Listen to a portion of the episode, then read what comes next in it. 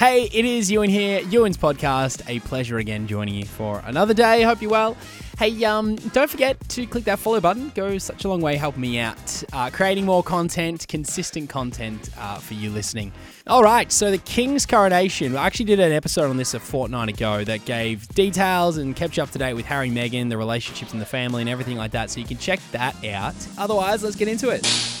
So there's two things I want to touch on. One has got to do with an argument taking place right around the UK in regards to whether or not the coronation falls at an appropriate time when it comes to uh, the financial stress that it's going to put on the UK, costing over a million, uh, hundred million pounds. But right now, there's something else that has actually been changed in the proceedings of the coronation, which uh, you know people are debating. It's called the homage of the people.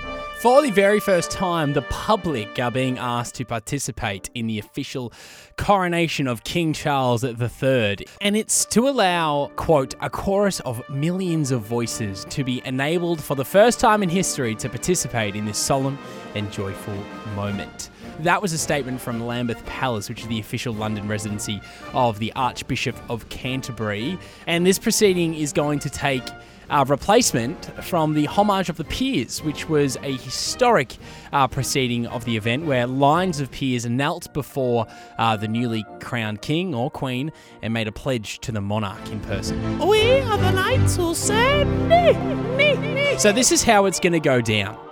The Archbishop of Canterbury will say the line, quote, I call upon all persons of goodwill to make their homage in heart and voice to their undoubted king, defender of all.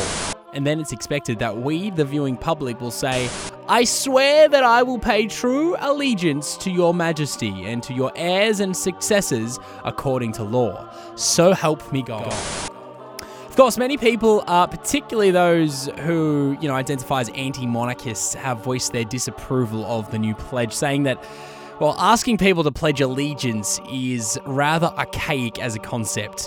One article I read uh, said it's offensive, tone deaf, and a gesture that holds the people in contempt. Off with his head! Of course, the I think bigger argument at the moment, looking at it from a larger perspective, is well, financially for the United Kingdom, the cost of living is extraordinarily high at the moment. Uh, in fact, food prices have hit new heights uh, since around 45 years ago.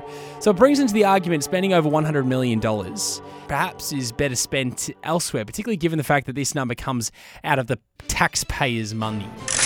So Spain, back in 1555, uh, had their last coronation event for their royals. Sweden and Norway deemed their ceremonies unnecessary back in 1906. And a recent poll by YouGov, which surveyed 3,000 British adults uh, last month, discovered 35% of the people they surveyed don't care very much about the event. 29% said they don't care at all.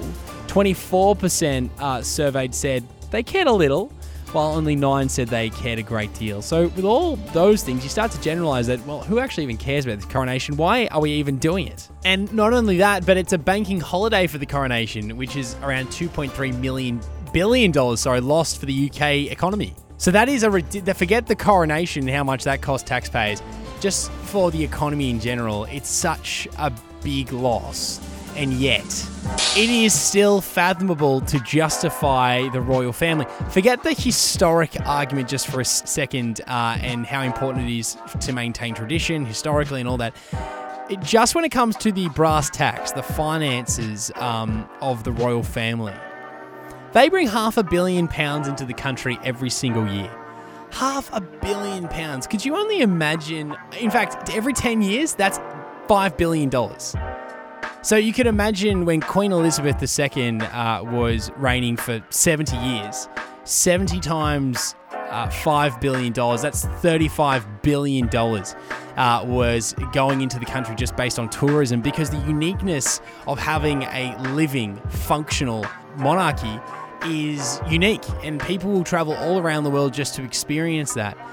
And so when you start to compare those numbers, you realize the importance uh, the royal family doesn't just have tradition, to religion, to history, uh, but just the brass tacks of things, there is a huge argument to suggest hey, these are big, grand concerts and ceremonies. They need to take place. I'd hate to say it for the greater good. The greater good. Hey, thanks again for joining me. Another episode done. Don't forget you can hit that follow button uh, to really help me out uh, going forward and creating content. But as always, an absolute pleasure being with you. Make sure to tune in tomorrow and have a great rest of the day. Bye.